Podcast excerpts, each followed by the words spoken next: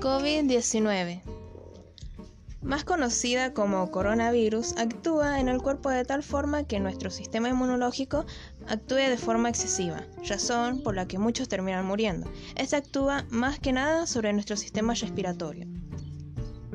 Como respuesta a esto, la OMS, Organización Mundial de la Salud, dio indicaciones para que nos cuidemos, como lavarnos las manos, usar cubrebocas, ponernos alcohol en gel, y los gobernantes, que por su parte, al poner en cuarentena estricta, ayudaron a retener un poco más los contagios y no saturar los sistemas de salud.